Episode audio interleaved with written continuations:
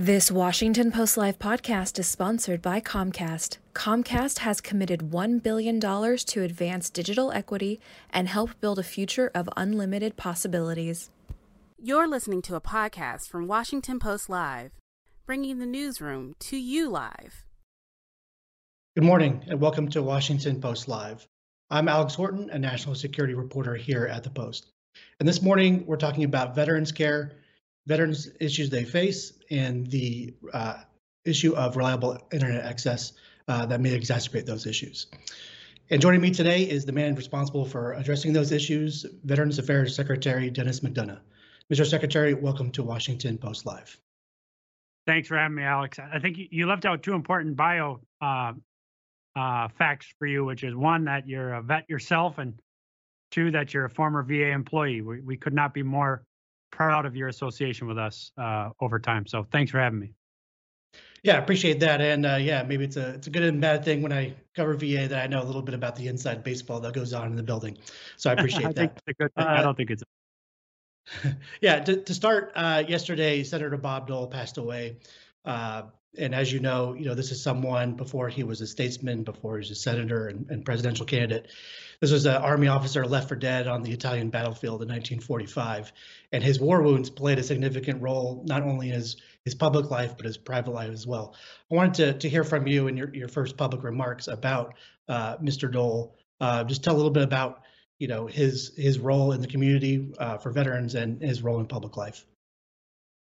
Well, he is uh, was an amazing statesman, as you said, a, a great senator, uh, decorated soldier, highly regarded vet, and a tireless defender of VA.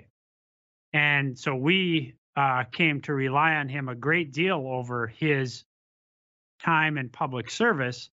I actually came to rely on him a great deal uh, privately, personally.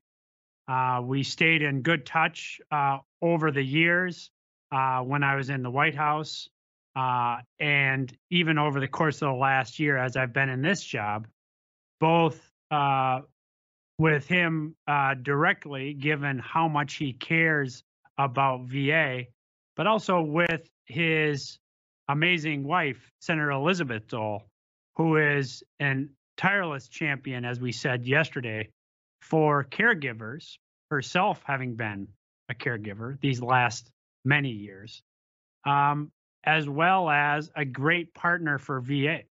And so the Dole family have been um, absolute uh, rocks for us. So we're going to miss Senator Bob Dole uh, a great deal. And uh, I take, however, great solace from the fact that uh, I think we're stronger as a result of his support for us and the lessons that he taught me personally.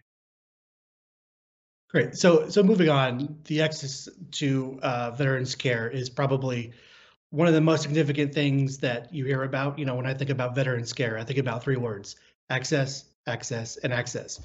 Um, and that's probably the, the, the biggest gripe I hear among veterans when they talk about VA care. Um, and one of the issues that that you're tasked with with taking on is internet access itself. Um, when it comes to you know as we described the digital divide at the top. Uh, so, yes.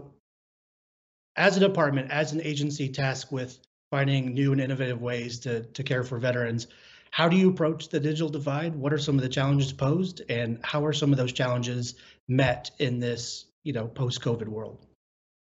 Yeah, so there's a the, a couple of uh, major challenges. One is obviously the fact that we have a the our caregivers uh, or our healthcare providers there are not they're not evenly spread across the country.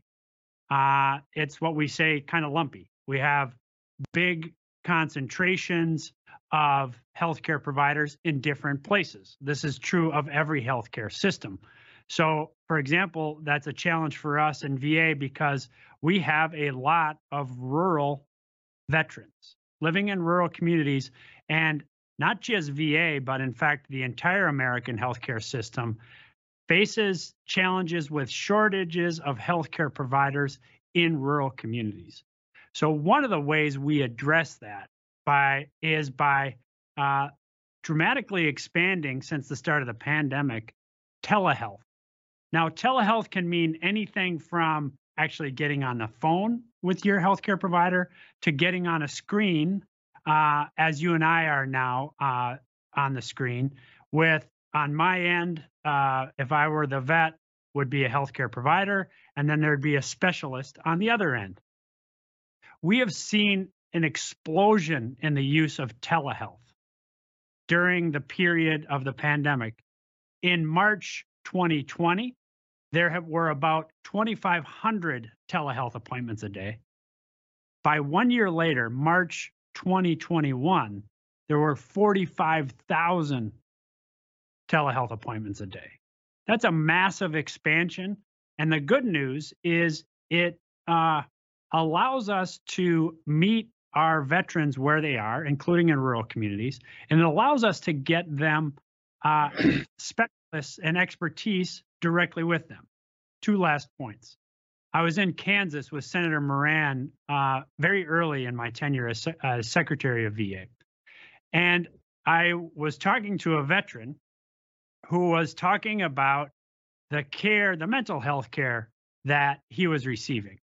And he made the point that because of telehealth, he was able to get access to a mental health care professional in Manhattan. And it wasn't Manhattan, Kansas, it was Manhattan, New York City. And that's the beauty of telehealth because we have concentrations of healthcare providers in places, and the telehealth vehicle allows us then to bring that directly to our veterans wherever they are. Last point there's a major challenge in all of this, which is beyond our control, which is access uh, to um, uh, 5G or access to broadband. This is why we are so excited about the president's infrastructure plan. And we're so grateful that the Department of Commerce, under the leadership of Secretary Raimondo, is going to make sure that once and for all, we solve this digital divide. Once we're in that position, then there'll be no limitations on our telehealth capabilities. And we'll be in a position where we can actually reach vets no matter where they are, even in those uh, very rural settings where they don't even have access to broadband. Yeah, and and I, and I think that's where the, the the the problem intersects, right? When you talk about access and these rural veterans, but yes. you know when you when you talk about you know expanding telehealth, expanding these resources, you're also meeting veterans already predisposed to such things, right? You're you're you're expanding yes. to veterans who have access to the internet already, or they have an understanding of technology enough to get on their phone and and talk to their their VA doctor, you know, uh, on on FaceTime. Um, but there is still that gap, right? When you're not going to be able to reach veterans unless there's very deliberate, targeted resources, because they're not going to have internet at home. They're not going to have access to cell towers. Uh, so, what are you doing to reach those those veterans who are really at the heart of this that are in these Wi-Fi deserts. They're in these cell tower deserts where, you know, getting to them and even hearing them from the first place is the challenge. Yeah, look, I think you're absolutely right, Alex. The you know, so there are a lot of places where that vet could not, uh, because of lack of broadband, cannot uh, connect, irrespective of uh, whatever capability we have on our end, until Secretary Raimondo uh, and the president get this all done. Um, so, what are we doing in the meantime?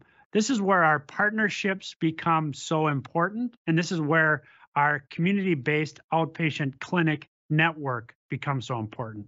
We have, you know, around 1,100 community based outpatient clinics across the country, including in rural areas. And the important part of that is uh, that means that a veteran from highly rural settings may still have to try drive a long way uh, maybe even more than an hour. Um, and then they get they they can uh, see one of our uh, primary care physicians or providers in that CBOC, and then from there, actually get access to specialists across the country. So that's one way through our our uh, CBOCs. The second way is through our partnerships with people like the VFW and the American Legion uh, and different colleges and universities where we have remote access points for care. Uh, the third is the relationship that we have with community providers. We uh, Congress enacted something called the Mission Act several years ago. The Mission Act sets, sets certain uh, limits that says, for example, uh, if a veteran cannot get access to a primary care physician within 20 days, then he can be referred to community care. If a veteran can't get access to a specialist within 28 days, he can be referred to community care. Or if the veteran has a particularly long drive to get access to any care uh, in the direct VA system, then he can get referred uh, to the community uh, providers in his uh, community. Those are the three ways we do this, uh, Alex. Um, we're looking at this really hard right now for a lot of different reasons. And this, I mean, looking at access for rural veterans and highly rural veterans. We've been looking at it because of questions of vaccination. In this case, we brought the COVID vaccine to those communities uh, through our mobile units. Uh, we're also looking at this because we're taking a hard look at our infrastructure, our physical infrastructure across the country, uh, for a requirement that Congress put on us for what we call the Asset and Infrastructure Re- Review Commission. So we're taking a hard look at what is available in rural communities for our veterans. And one of the things we're learning in that is uh, we, in many cases, are the only provider through our CBOCs, for example, in highly rural areas. And that makes us a key backbone for healthcare for veterans to be certain, but also for non veterans. And we've seen this now throughout the pandemic, where we've made access to our facilities, uh, even for non veterans, a priority during COVID. We've uh, provided access uh, to some 500 civilians during the course of the pandemic into our hospitals and our clinics so that they can get emergency care in the context of the of COVID-19. All of these questions kind of point up the central point, uh, which I think we're trying to make throughout this pandemic, which is we are a fundamental safety net for healthcare access for veterans, first and foremost, but it's turning out we're a really important player for access to healthcare for non-veterans in rural communities as well. Uh, that's something we're very proud of, and it's something that I hope Congress takes into consideration as we're looking at questions of budgeting and access going forward. So, turning to a, a subject that you know maybe some people would say internet access is too much of a of a good thing, and that's uh, disinformation that's targeting veterans. Yes. Um. And and the reason why folks target veterans, uh, you know, it's so easy. A troll farmer in Belarus can figure it out. Is you know, veterans are respected in their communities. They uh, have a lot of social interactions, and they bring a lot of people with them when it comes to yes. their uh, their opinions and and their stature in the community. Uh, so there have been congressional hearings. There have been reports issued by VSOs like Vietnam Veterans of America that talked about this issue, um, and the lack of uh, U.S. government response in the last couple of years. Uh, last year, when I asked VA about this and what they were doing, especially going into the election, when we knew foreign adversaries and others were seeking to target veterans with disinformation and and political chaos, uh, VA took a back seat to this in the last administration. This this effort was led by the Department of Homeland Security instead to put out you know notices and information for veterans to to make sure they're aware. Now, this is something that came up earlier this year uh, when you're at the White House. You told uh, reporters that you'll, quote, take a look at that um, when it comes to what VA's role is, if any, when it comes to this issue. So it's been a few months. What have you taken a look at and, and what can you uh, describe here? Yeah, well, thanks, Alex, very much for that. I just want to double down on the your first kind of overriding analytic point, which is um, veterans are pillars in their communities across the country. We see this in a lot of different ways. I think we've seen it in the course of the last two months, in particular, on this issue of uh, resettling Afghan refugees into the United States. where uh, in many communities across the country, the leading advocates for that resettlement effort have been veterans. Uh, I'm very proud of that, and most importantly, very impressed by it. Uh, but it does speak to your first point, which is that veterans are leaders in their communities, bedrocks in their communities. Uh, and that's why this question of ensuring that veterans have access to good, sound data uh, and information is super important.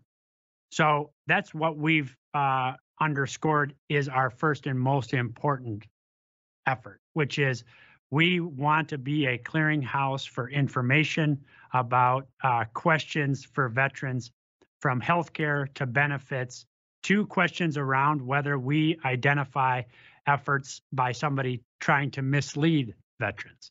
So that's the first and most important thing we can do is we maintain our uh, posture here as a veteran focused organization focused on nothing other than that, not on politics, not on other debates, focused on provision of the best possible care to veterans, including then uh, warning when we see potential problems. That's the first thing we can do. Secondly, we've been very active participants in the interagency group that the White House has stood up. This has been very uh, big priority for the president and for the National Security Council leadership.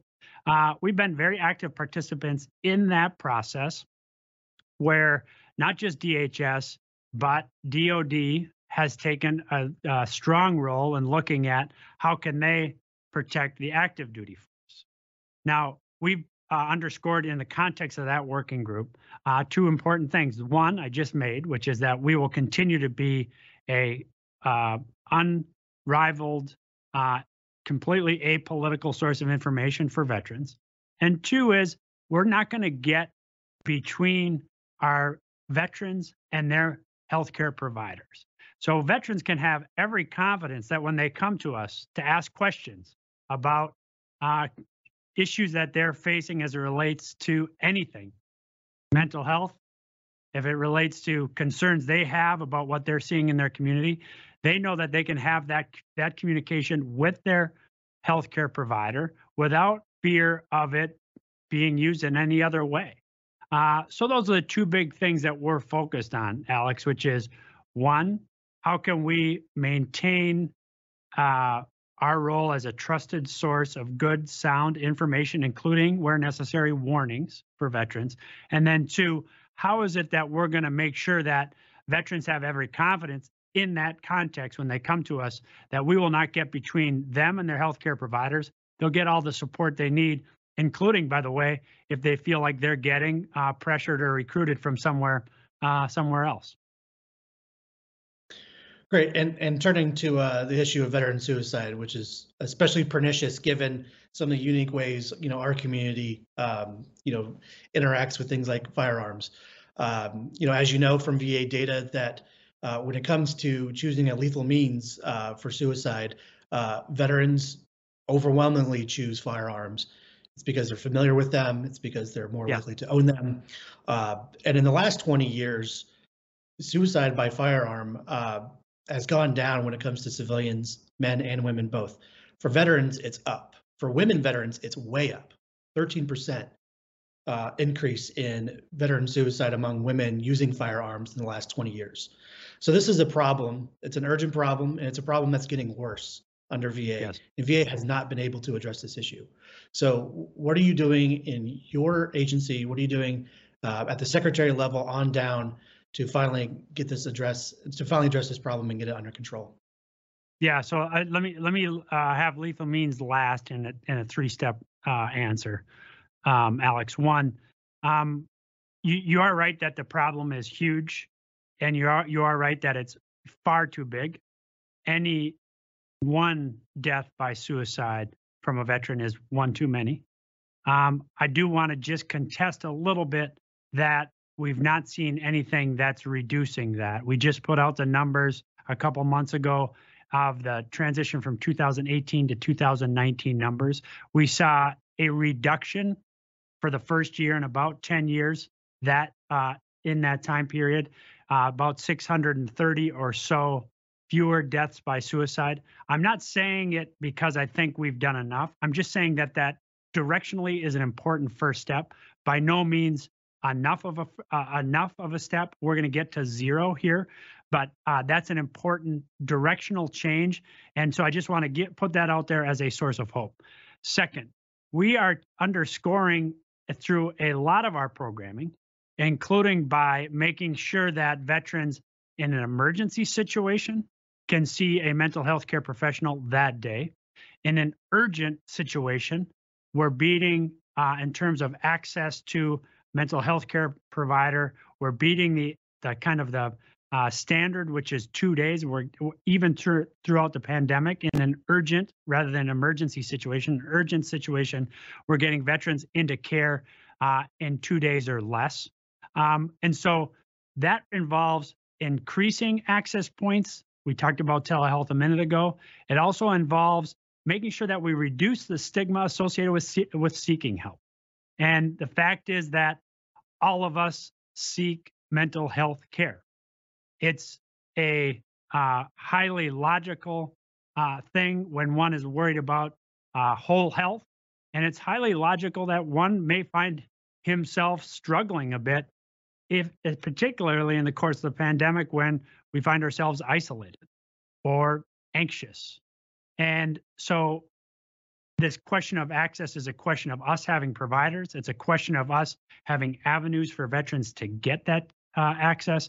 But then it's also uh, a societal challenge for all of us to underscore that there's no weakness in seeking that access, which then brings me to the third point, which is lethal means safety. We're very familiar with the data that you ticked off very sadly, Alex, but that's why we have uh, in the context of our work here at VA over the course of the last three months, dramatically ramped up our lethal means safety training.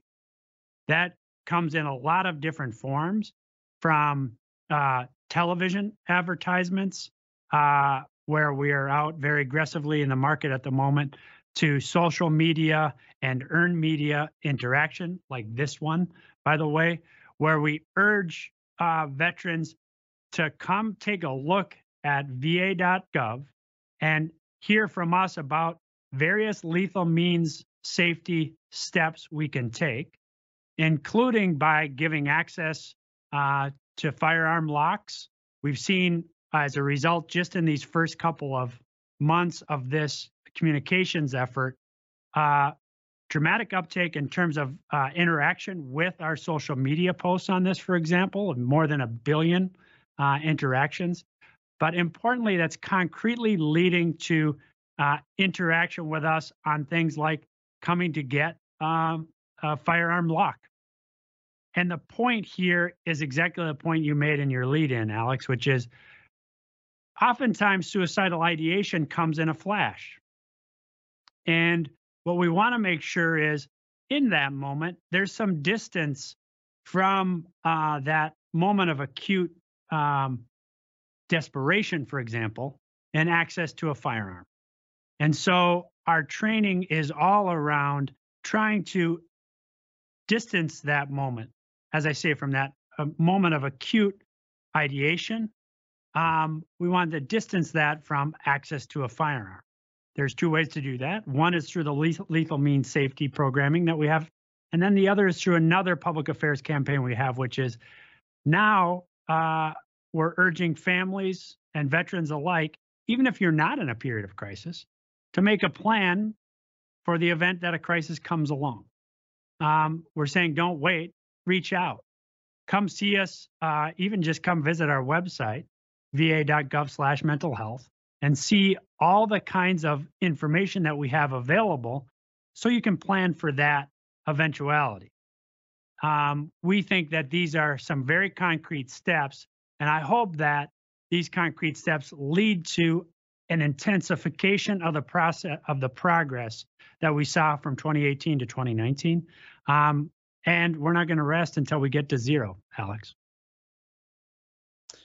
Right, thank you, Mr. Secretary. I think that's a great point to leave that. Um, thank you for joining Washington Post Live, um, and we appreciate your presence here. Thank you very much. I, you know, I know, Alex, one thing you've uh, really been focused on is major Fishback, and it's one of the things that I'm very, much focused on too. And um, I know that you're uh, looking hard into this. This is a cor- this is of course a case of uh, intense interest here, as any case uh, of a veteran who seeks uh, care is. Um, but I just wanted to underscore that uh, my appreciation for you to continue uh, looking at that. I know you're in touch with our people, and I think it's a really important story for you to get to the bottom of.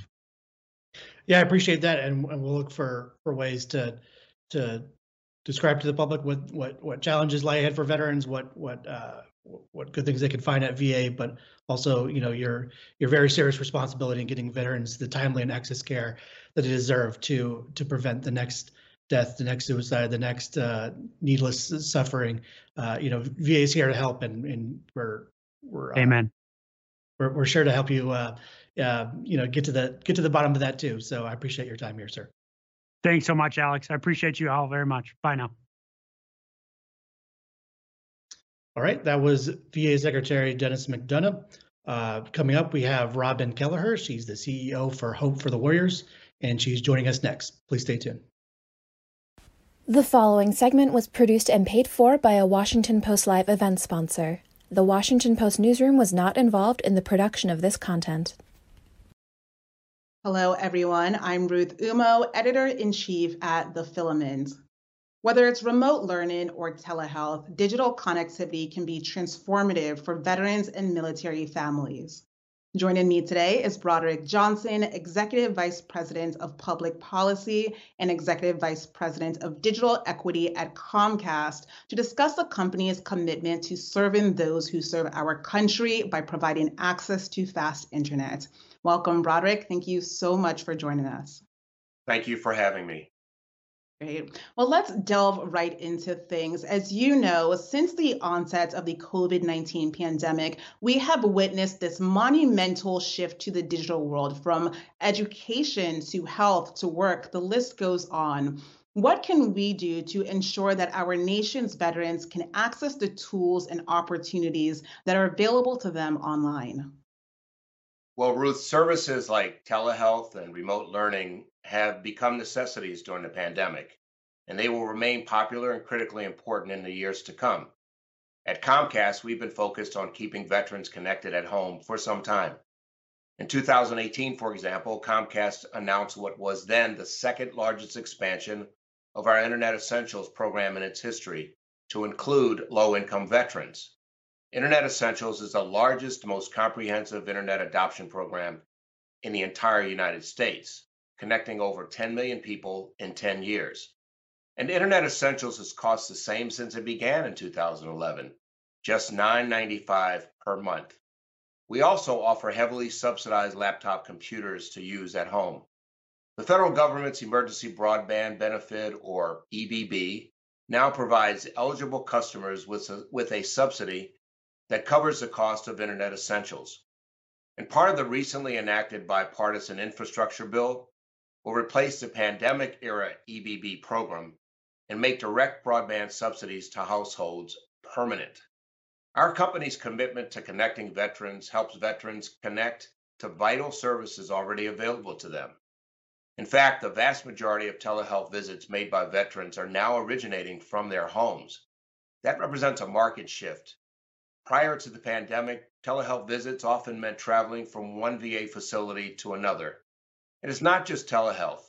With more and more schools offering virtual options to earn degrees and certifications, veterans can use their internet to take advantage of their own educational benefits granted under the GI Bill by taking courses online. So the real life impact can be so transformative, Ruth. As you alluded to, your main goal is to pro- provide folks with at home internet access, which is why this program is so aptly named. But what can be done to reach veterans at other locations, such as community centers? Well, Ruth, we know that it's important for veterans to be able to access the internet when they're outside of their homes, too, as there are many veteran serving organizations across the country that help veterans do such things as apply for their benefits navigate career services, and get access to mental health services. At Comcast, our initiative to reach people with free internet outside of the home is called Lift Zones. We announced the rollout of Lift Zones in 2020 with an initial goal of helping students attend virtual school and to get their homework done in community centers near them. Our Lift Zones, combined with our Internet Essentials program, are two major programs that are part of Project UP, which is our company's new comprehensive initiative to advance digital equity further and to help build a future of unlimited possibilities. We're investing enormous resources behind Project UP with a $1 billion commitment to reach 50 million people. And just last week, we announced that we'll install free Wi Fi in up to 100 veteran focused facilities as we continue to bring more community organizations online with fast, free internet. We've already installed nearly 25 lift zones inside veteran serving organizations, and we'll continue to work closely with our partners and veterans and military communities to map out additional locations over the next several months. For example, we're installing a lift zone at a Veterans Leadership Program in Pittsburgh, Pennsylvania, an organization that empowers thousands of veterans annually to reach their fullest potential, from housing to career development. There are many organizations that we're working with, and we look forward to expanding that list. Connecting veterans where they are and through organizations that they already trust is of utmost importance to us at Comcast as well. Absolutely. Collaboration will certainly be critical in narrowing the digital divide. Although Comcast is currently fo- focusing much of its efforts on digital equity, it also has a history of supporting veterans and military families in other capacities. Before we go, tell us a, a bit about said commitments. Well, our company's connection to veterans goes all the way back to our late founder, Ralph Roberts, who was a United States Navy veteran who served during the Second World War. Comcast NBC Universal believes in creating an inclusive workplace that values the skills and the experiences of those in the military community. This is anchored by our company's commitment to hire 21,000 veterans, National Guard members, and Reserve Service members, and military spouses. Today, in fact, over 17,000 have joined the Comcast NBC Universal team. We also have unique programs to support our employees who currently serve, including our military concierge service which is a team dedicated to help employees navigate benefits, pay, and other services when they're called to active duty, and also to be there for them when they return to Comcast NBC Universal. We're also honored to partner with organizations that support the military community to help advance their missions. In fact, since 2011, we provided nearly $200 million in cash and in kind contributions to these organizations. As part of the Comcast Rise program, we're also assisting veteran owned small businesses hit hard over the past two years. And finally, Comcast NBC Universal recognizes that the U.S. military reflects the American people, and we honor people of all genders, races, ethnicities, and backgrounds for their service to our nation. I think that's a solid place to end. Uh, certainly comprehensive initiatives that other companies can mirror. Broderick, thank you so much for your time and your deep insights. And now, back to Washington Post Live. Welcome back to Washington Post Live. I'm Alex Horton, a national security reporter here at the Post. And up next, we have Robin Kelleher. She is the CEO and founder of Hope for the Warriors. It is a nonprofit group that helps military families veterans and service members make that transition and reintegration back into civilian life. Robin, welcome to Washington Post Live. Good morning. Thank you, Alex. I appreciate you having us on the show this morning. Well, first, before we get into some of these issues, uh, I just want to talk a little bit about the founding of your group. Uh, you know, at Camp Lejeune in 2006. You know, a lot has happened with the military, and a lot has happened with veterans issues since then. Um, so I want to hear a little bit about, um, you know, the the the spark that led to your group's founding um, and some of the uh, the evolutionary steps. What are some of the ways that uh, you identify these issues and um, and have you tackled them so far? Absolutely, thank you. So yes, uh, almost 16 years ago, Hope for the Warriors was founded uh, here aboard Camp Lejeune. I happen to be here today uh, for a very exciting moment in our history as part of a grand opening for the Cohen Veteran Network uh, Mental Health Clinic here in Jacksonville. Uh, 16 years ago, however, there weren't the kind of resources that we're seeing now and the kind of momentum that we just heard from the secretary uh, and from Comcast. Um, so it was really military families really coming together to recognize the needs and the challenges that we were having, to talk about them, to be a voice for each other, and to do the actual work. Um, I can say I did not aspire to be the CEO of a nonprofit organization, um, but I did aspire to take care of military families the way that I had promised when I was married into the military.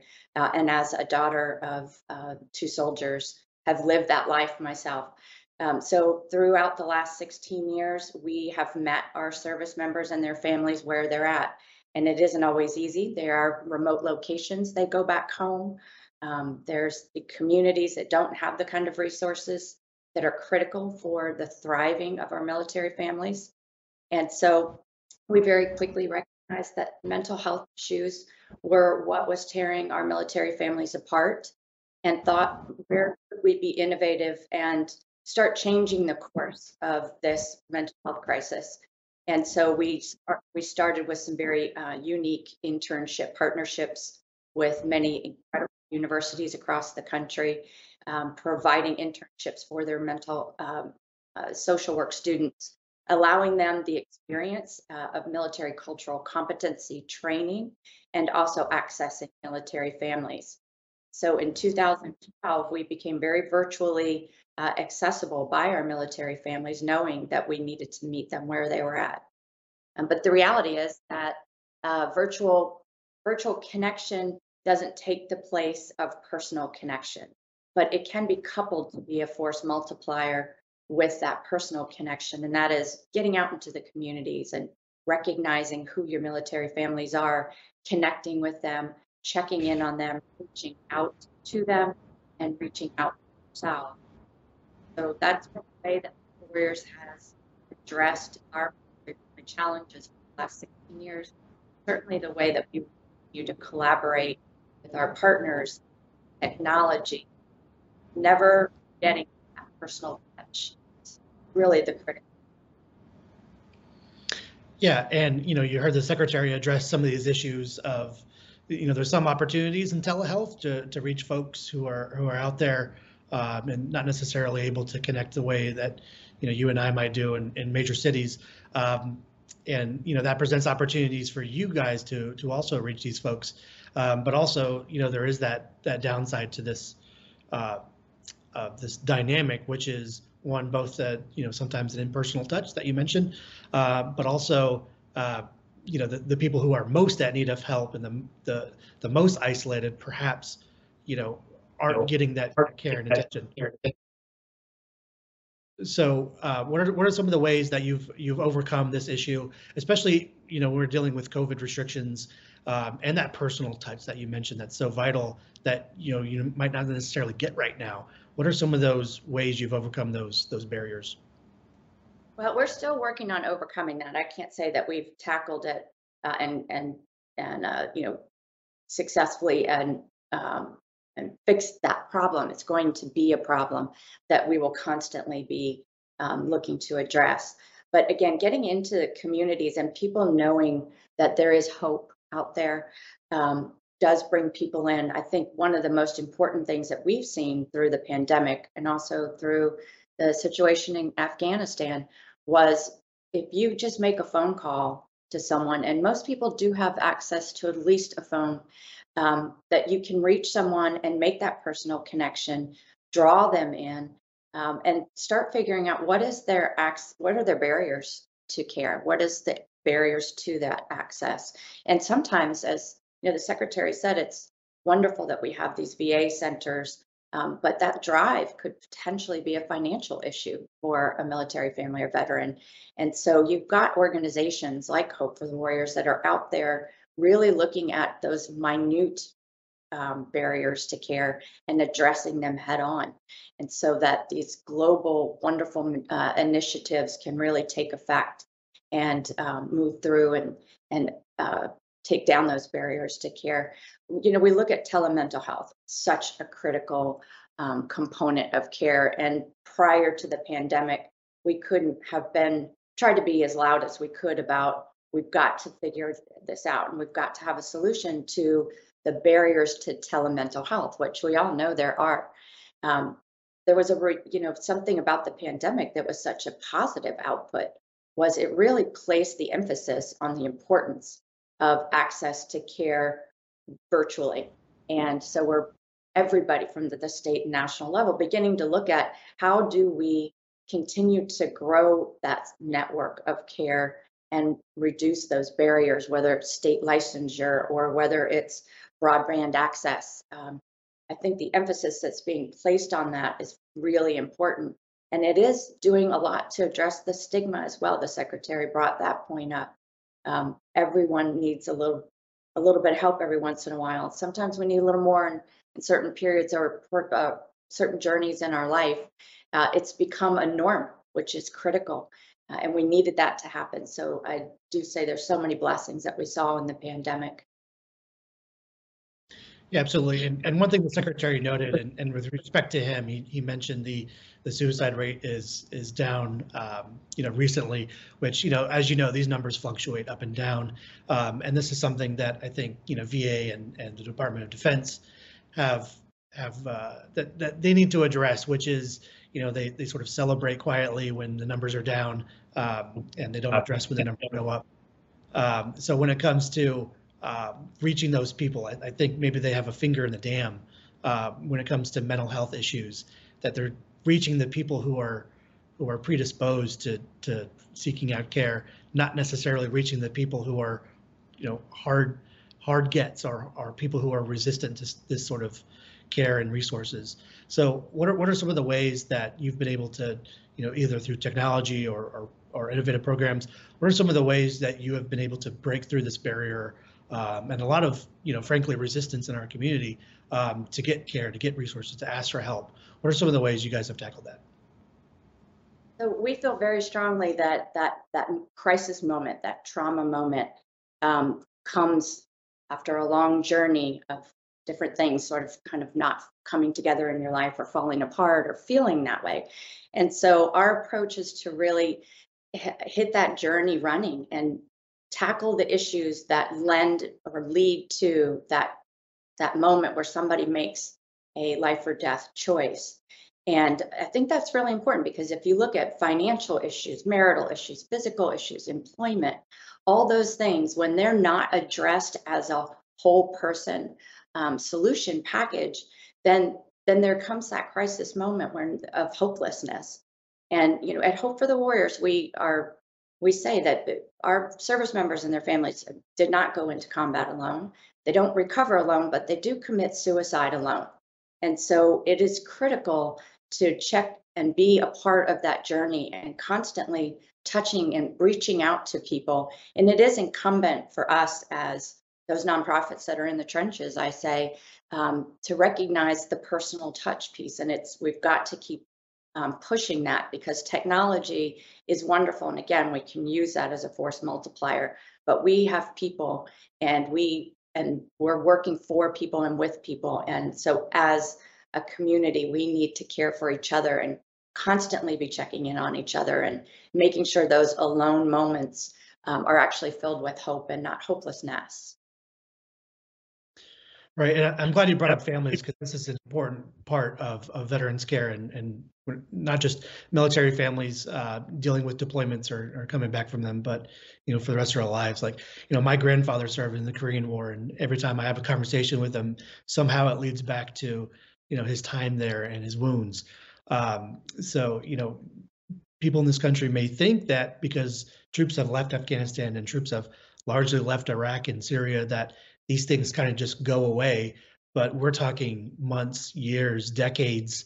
You know, in, in 2090, we're going to be talking about veterans issues for Iraq and Afghanistan veterans and their families. So families play a huge role in this, uh, as you know. So, what are some of the issues facing caregivers? What are some of the issues facing military and veterans families going forward? And how well prepared are these families for the long call of care?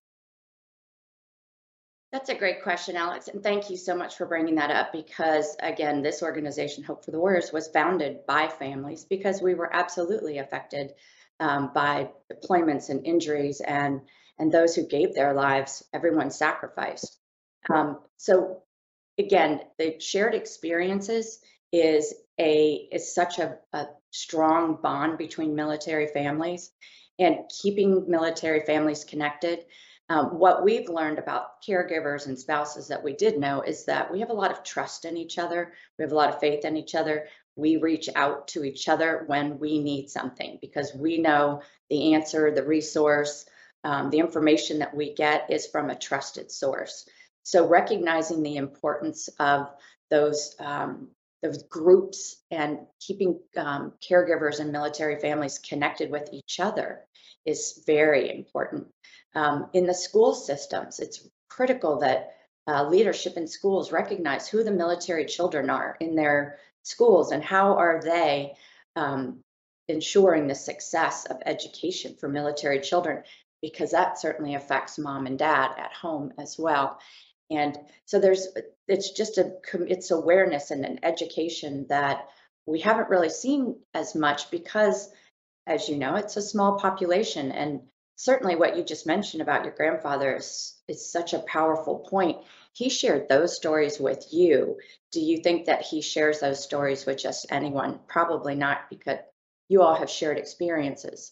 Um, and so i think it's important for the the general public, but everybody, um, corporations, the government, to understand the culture of the military, because in many ways, um, we've we're we're sort of our own downfall in terms of our well-being. Uh, you know, not wanting to ask for help, um, making sure that we're taking care of everyone else, making sure that resources go to those who deserve it more. Uh, it's a really interesting um, population to work with, uh, and such an honor, of course, but you really got to know who they are and, and what they want and where they're coming from in order to be successful. So, Robin, you, you talked about how, you know, the country has come a long way, nonprofits have come a long way since your group's founding. Um, and certainly, you know, Pentagon, Department of Defense, and, and VA, they're the number one and number two most well funded federal agencies we have. Um, and all that being said, you know, right now families in Hawaii at Pearl Harbor are boiling their water because of a contaminated gas leak that's affecting the uh, the drinking water supply there. So every day there's issues, and every day there's something happening with military families and service members and veterans that you know there are obvious and glaring gaps when it comes to DoD and and VA's role here. So where are the shortcomings in these agencies when it comes to um, you know the work you do in your communities? Um, where can they make improvements and you know where do you see this relationship going forward when the cameras come down and we stop talking about veterans every day and we already have really to be frank. Um, so in the coming years you know what how are these agencies needing to step up um, when it comes to these communities? Another great question. And you know it's interesting because when they get to situations like that and i you know you reference um, uh, the government shutdown a couple years ago really impacted the Coast Guard families, and it was nonprofit organizations eh, out in the community uh, making sure that they had what they needed. Um, I think it's so critical to respect and appreciate the work that the nonprofits are doing. Direct service nonprofits are at the forefront of forecasting needs and driving change in this community. And it's important for larger organizations to recognize the value of those partnerships and to listen. Um, we're agile and can move on a dime. If you know tomorrow something big breaks in Afghanistan, as we saw earlier um, this fall, we we pivoted our resources to making sure that everyone that was affected by that in our community had somebody call them and touch and reach out and make sure that they were okay. And that's that's pretty significant, um, but it's also something that can be done by a young uh, agile organization. And if you put that in your toolbox as a large government agency, you're really doing a much better service. Um, and we certainly are never going to stop talking about what we do. So uh, uh, our mission will be in the forefront of for a lifetime because, and I said this at a speech the other night, well, the the wounded community, the military community has undergone uh, you know issues that has never been seen before they're lifelong we will not um, you know you process and you and you thrive and continue to thrive but those experiences don't go away. And what we want them to do is to build better people and significant um, experiences to be, be the betterment of this country. But we have to keep that awareness uh, you know our military and their families and veterans they're our greatest national security resource not technology it's people. And so we've got to keep the emphasis and the focus on those people. And and honor their service, but continue to make sure that they're ready tomorrow to to take on whatever comes next. We're just about out of time, and I had one one final question for you when it comes to to caregivers and, and veterans families. Uh, you know, we we talked about mental health, um, and the resources are there for for veterans. Sometimes, you know, they're not good enough or they're not consistent enough, but the resources are there. Something we talk very little about is the the mental health of spouses, children, um, dealing with some of these issues in military and veterans families uh, who don't necessarily have those conduits to care. So going forward, you know, what are some of the issues that you see addressing the mental health issues when it comes to military families and veterans families? Um, and you know, what are some of the ways that you know uh, agencies and other nonprofits can step up to fill this gap? Making uh, military spouses and military family members a part of your mission base is is critical. We can't just look at them as just a piece. It is the biggest part of the pie. Um, I, as I mentioned today, I'm here in Jacksonville, North Carolina, the grand opening of the Cohen Veteran Network Mental Health Clinic. This clinic focuses specifically on veterans, military families, and military children. Um, those kinds of resources, there's 20 of these clinics around the country. Um, as an organization, Hope for the Warriors has always put the mental health and the well-being of military spouses and children as a priority. Um, they're the last to ask for help. They're the least acknowledged. Um, it is incumbent upon this country to recognize the service of our spouses and our military children um, and to ensure that the resources that they need are provided again, by understanding them, the military cultural competency, uh, understanding the experiences and what those needs are.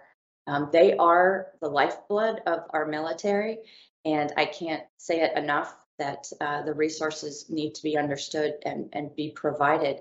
The Elizabeth Dole Foundation is doing a fantastic job, and you know our heart goes out to them today as well. Senator Dole has been a a phenomenal supporter of Hope for the Warriors from the day we started this organization. We work very closely alongside them to help support military spouses and caregivers. Um, there are great organizations all over this country that are really um, banding together to ensure a, uh, a strong network of care. And at the national and state level, those need to be recognized and also supported because we also spend a great deal of time raising the money to make sure we're doing the work that we can do um, and putting that money into our programming. And we don't want to be fighting with each other. We want to just be working together as a team. Uh, you know, one team, one fights our is our motto here. So it's it's incumbent to recognize and appreciate and respect the work that the nonprofits are doing as well.